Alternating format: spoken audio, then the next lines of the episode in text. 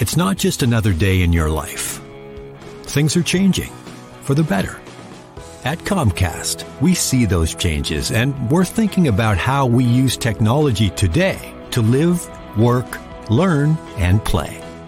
And we're building for the future now, so we're better prepared for the wants and needs of tomorrow.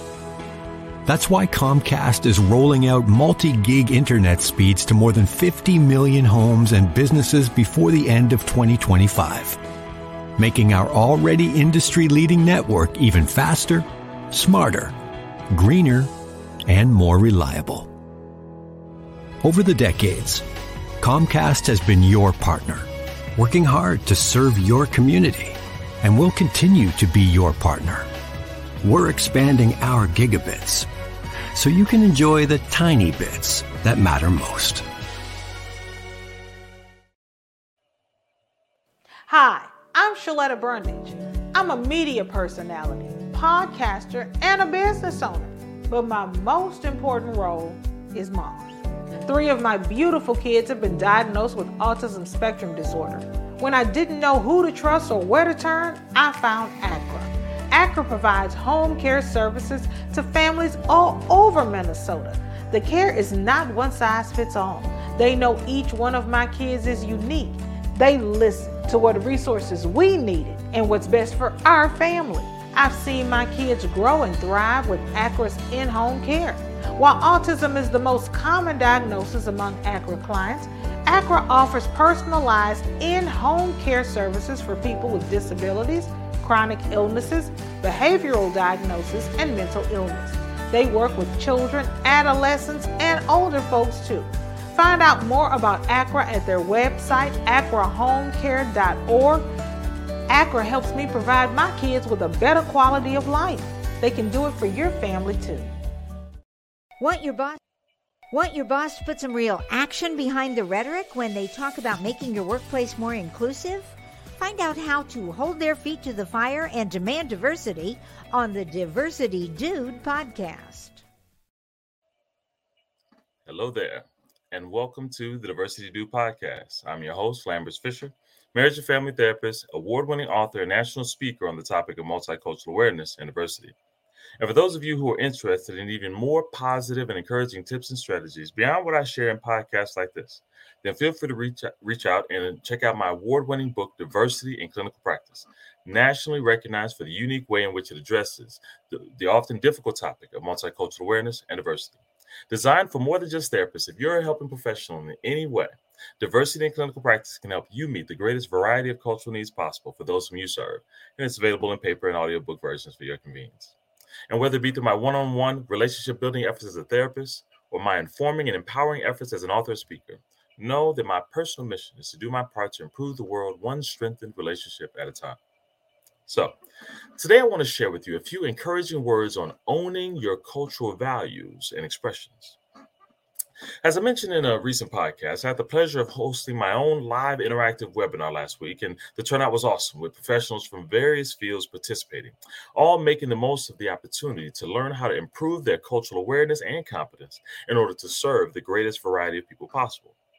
And since my trainings are interactive and I provide a unique, shame free opportunity to welcome any question related to how to apply these principles in their daily personal and professional cross cultural relationship challenges, I want to share with you one of the questions that someone was bold enough to ask that I believe many of you might be having as well.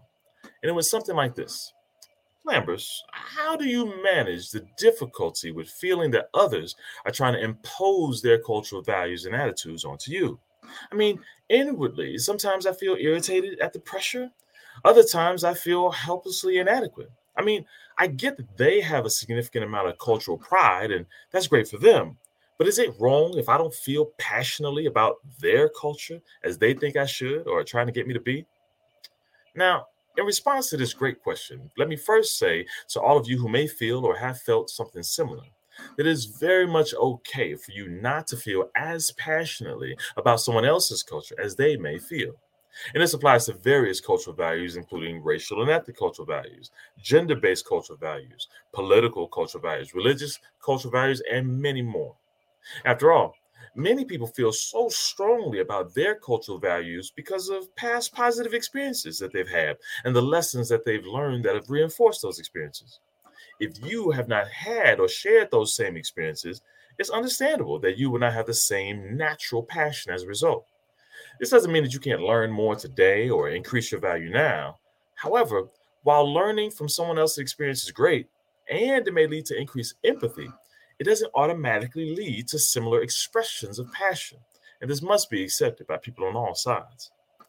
Difficulty accepting others' lack of similar passion when it's based on past positive experiences can result in what's experienced as pressure not out of a desire to control you, but instead it could be more accurately described as someone wondering why you're not on what they consider to be the best team around. It just doesn't make sense. And they're trying to help, but not realizing what impact is having.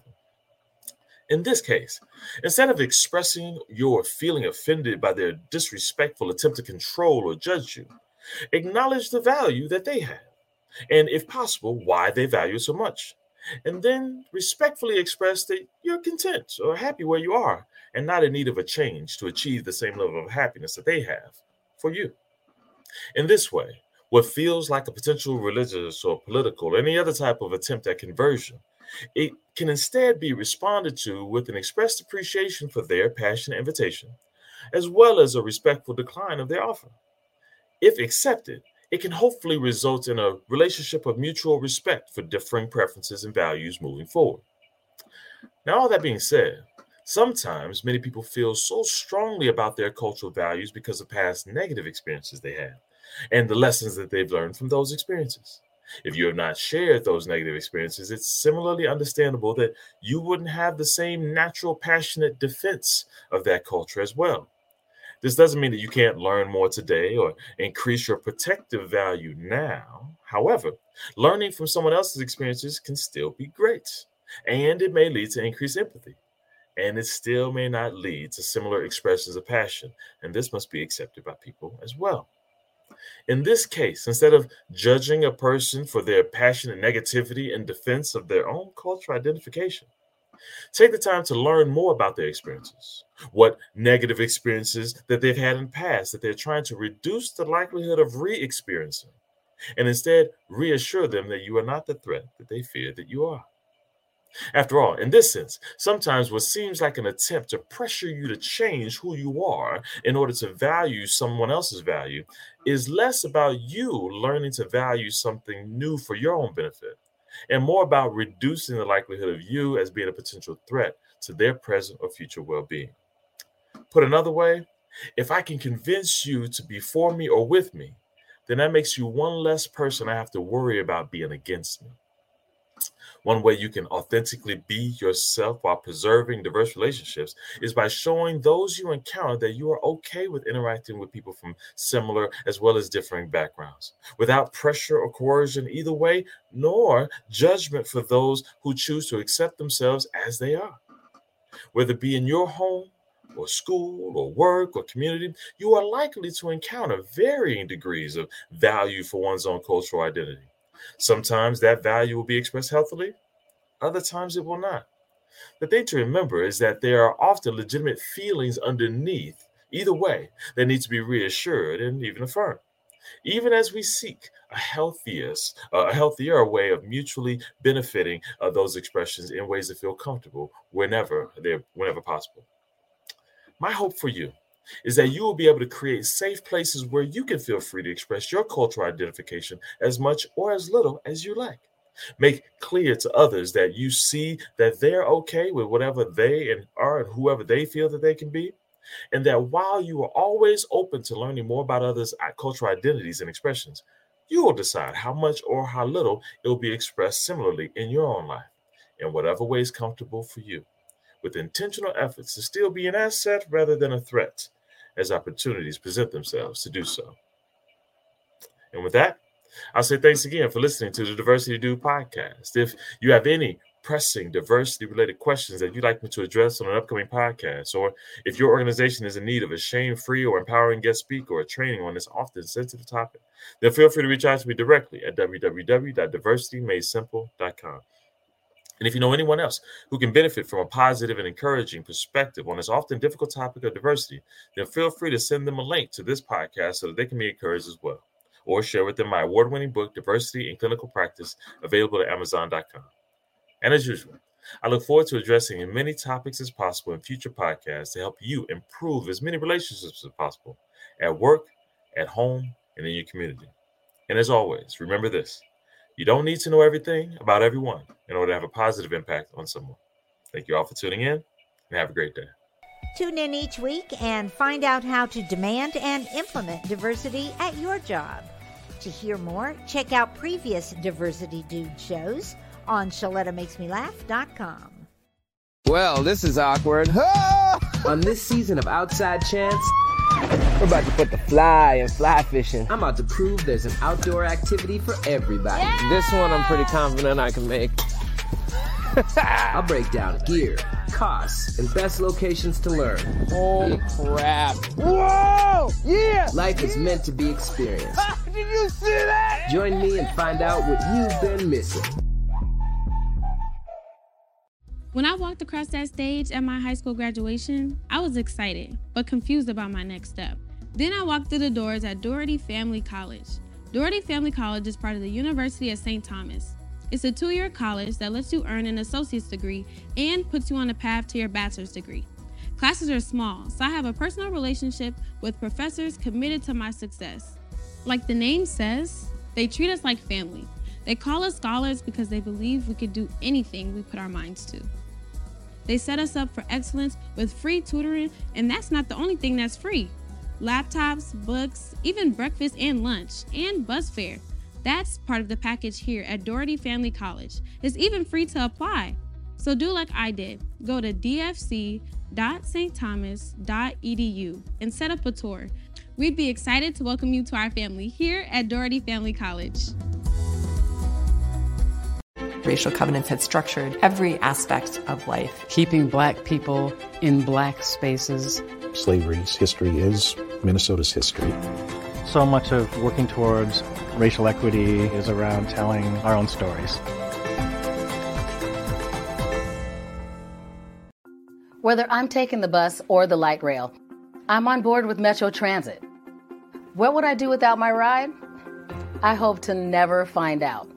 Metro Transit is my ticket to get where I need to go uptown or downtown, city or suburbs. No hassle.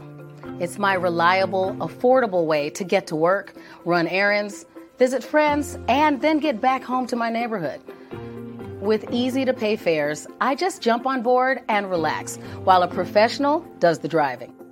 This is my time to listen to my music, catch up with my friends on social media, play a game or read, or just chill out and unwind on the way to my destination. But sharing the ride is also about being with folks from my community, headed to school, or traveling to their appointments, or out on the town. Traveling together, we make our road safer and create a healthier environment for everyone. Get on board with Metro Transit. It's your ride, too.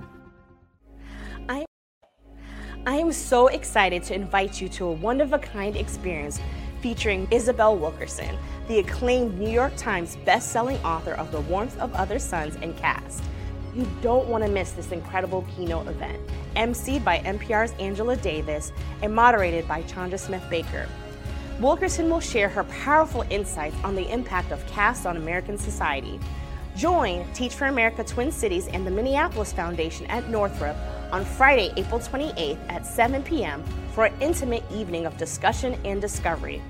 Visit Northrop's website or scan the QR code on your screen to secure your tickets today. Be part of something bigger. Join us at Northrop Auditorium for Exposing America's Invisible Scaffolding on April 28th at 7 p.m. You know Shaletta makes you laugh, but did you know Shaletta Brundage can also make you think and boost your business? Media personality, activist, and comedian Shaletta Brundage founded Shaletta Makes Me Laugh to celebrate and share the best of black culture. It's a podcasting platform. You can download 10 weekly podcasts hosted by African American subject experts at ShalettaMakesMeLaugh.com or wherever you find your favorite podcasts. ShalettaMakesMeLaugh.com is also a production house, creating broadcast quality commercial content. And Shaletta and her team of storytellers create powerful promotional campaigns to get businesses the brand awareness they're looking for. Some of Minnesota's top businesses trust Shaletta, and you can too. Get out the word about your events and products and get in front of communities of color with ShalettaMakesMeLaugh.com. She's got the power to help your business. When you're running your own business, it's exciting to imagine what's possible and overwhelming to think about how to make it work. You need a banker to help meet challenges and make the most of opportunities to grow. At Bremer Bank, we understand that success is always a team effort because right now, relationships matter more than ever, and understanding is everything. Find out more at bremer.com. When it comes to deciding what gets recycled or what doesn't, you don't have to be confused. Ramsey County makes it easy to drop off the right items at the right locations without a lot of extra work. And it's free. Um, yard waste. Check. Household hazardous waste? You bet. Food scraps? Those too. Unwanted medicine? We take it. Old electronics? Bring them by. Household recycling? You know it. Learn what items you can dispose of and where at RamseyRecycles.com because in Ramsey County, recycling is for everyone. At General Mills, our table is your table, and we believe racial equity, diversity, and inclusion are key ingredients for our success. Learn more about our work to inspire change at generalmills.com forward slash racial equity.